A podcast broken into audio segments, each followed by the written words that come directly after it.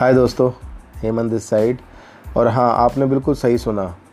हम लोग खुद ही जिम्मेदार हैं अपनी मौत के। ये जो कोरोना आजकल चल रहा है, सब जगह पूरे विश्व में इसने त्राही त्राही मचाई हुई है। इंडिया में इतना बुरा हाल है कि लोग रोज़ न्यूज़ आ रही है, आज इतने मर गए, कल इतने मर गए। लेकिन क्या हम इंट्रोस्पेक्शन कर रहे हैं कि इसके पीछे रीज़न क्या है? जैसा आपने सुना, सच्चाई यही है कि हम लोग खुद जिम्मेदार हैं अपनी मौत के। मैं आपको बताता हूँ कैसे। आपने आप सबको पता होगा कि we have five senses touch sight taste smell and listening आपको पता है कि एक हंटर कैसे हिरन का शिकार करता है? हंटर एक मेलोडियस साउंड सुनाता है सॉन्ग सुनाता है म्यूज़िक सुनाता है।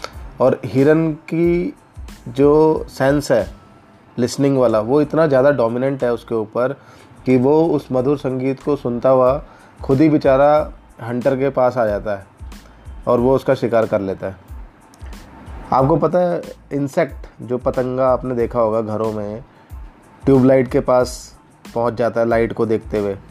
उसकी जो साइट वाली सेंस है, वो इतनी ज़्यादा डोमिनेंट है कि वो देखता नहीं लाइट के पास जाता रहता है, जाता रहता है और उसी के पास जाके जल जाता है।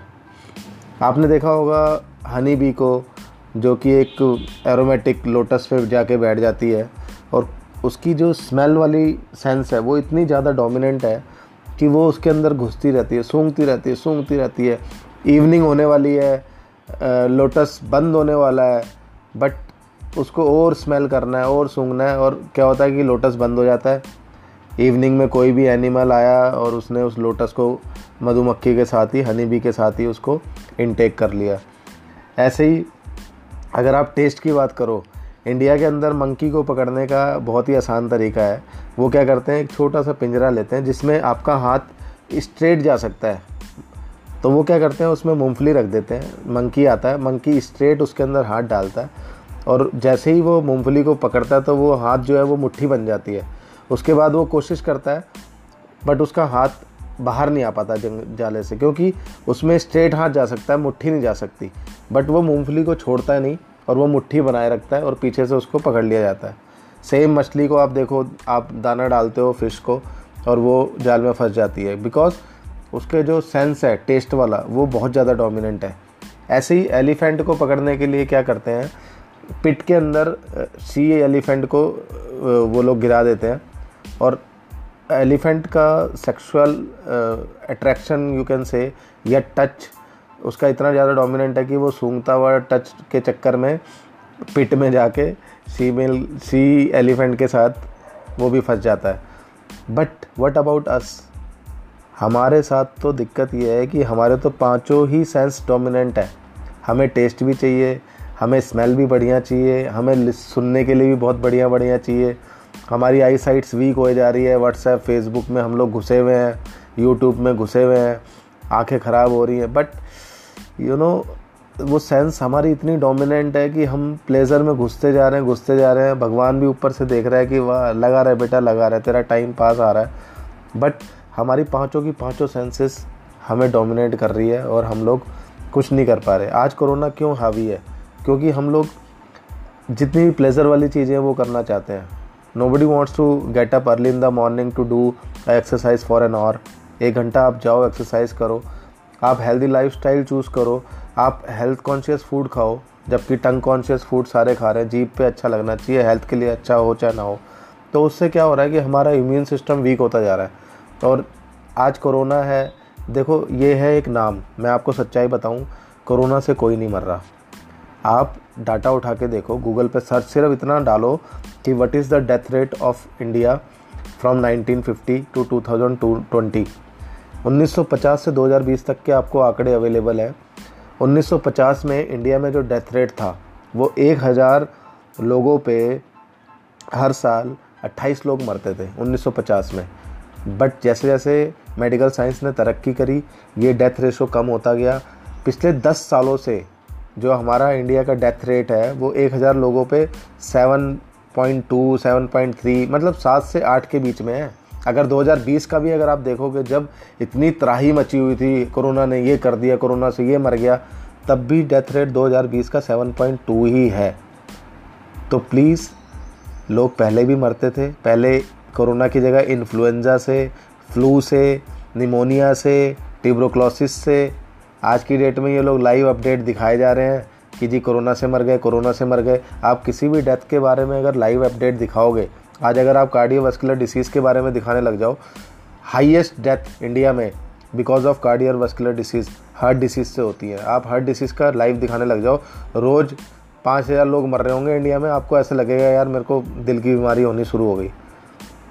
तो पहले भी इन्फ्लुएंजा से अगर आप रेस्पिरेटरी डिसीज़ से अगर आप चेक करोगे इंडिया में आज भी थर्ड नंबर पे जो लोग मरते हैं बिकॉज़ ऑफ़ इन्फ्लुएंजा जिसका नाम इन्होंने R T P C R kit से टेस्ट करने के बाद कोरोना रख दिया है, उससे आज भी लोग मरते हैं। आप अपना लाइफस्टाइल चेंज करो, अपने सेंसेस को अपने ऊपर डोमिनेंट मत होने दो।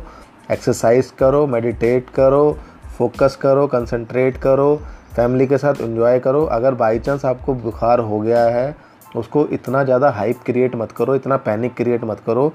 लोग जो मर रहे हैं कोरोना में, वो आधे लोग डर से और आधे लोग इसके ट्रीटमेंट की वजह से मर रहे हैं। होते ही रश होके भागो मत हॉस्पिटल में।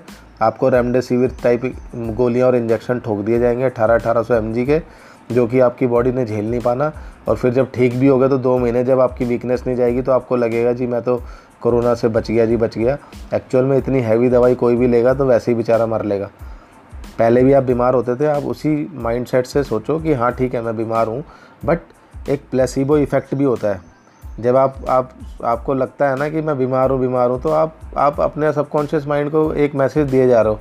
क्यों? आप आप अंदर से सोचो ना यार यू आर ए स्ट्रॉन्ग आप अपना लाइफ चेंज करो एक्सरसाइज करो, ढंग का खाना खाओ।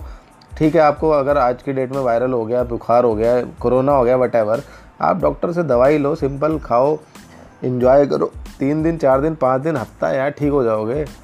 हाँ ज़्यादा दिक्कत है क्रिटिकल है, ठीक है हॉस्पिटल जाओ बट इतना पैनिक क्रिएट करने की ज़रूरत नहीं है डियर और आई वुड से कि अपने रूटीन को चेंज करें।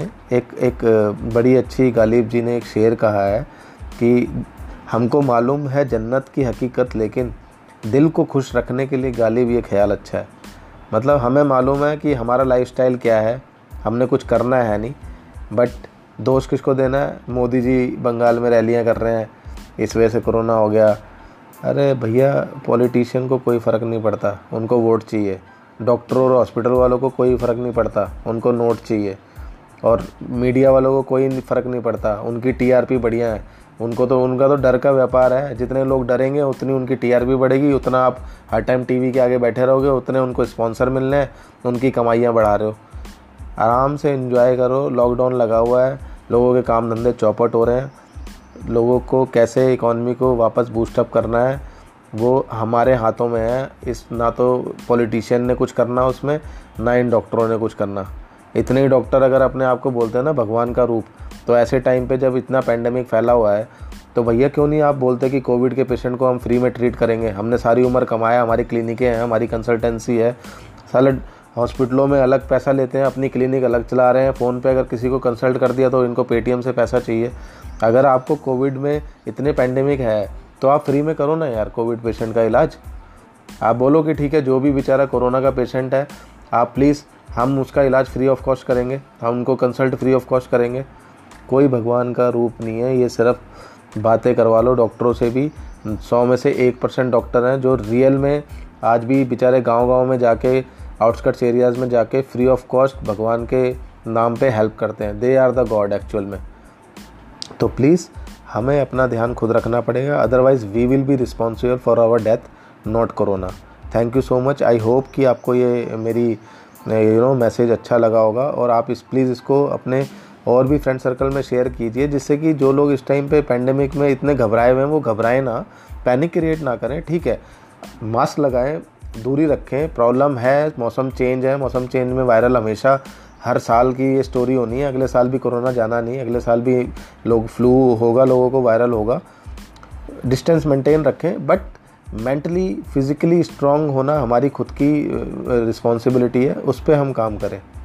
Thank you so much for listening धन्यवाद।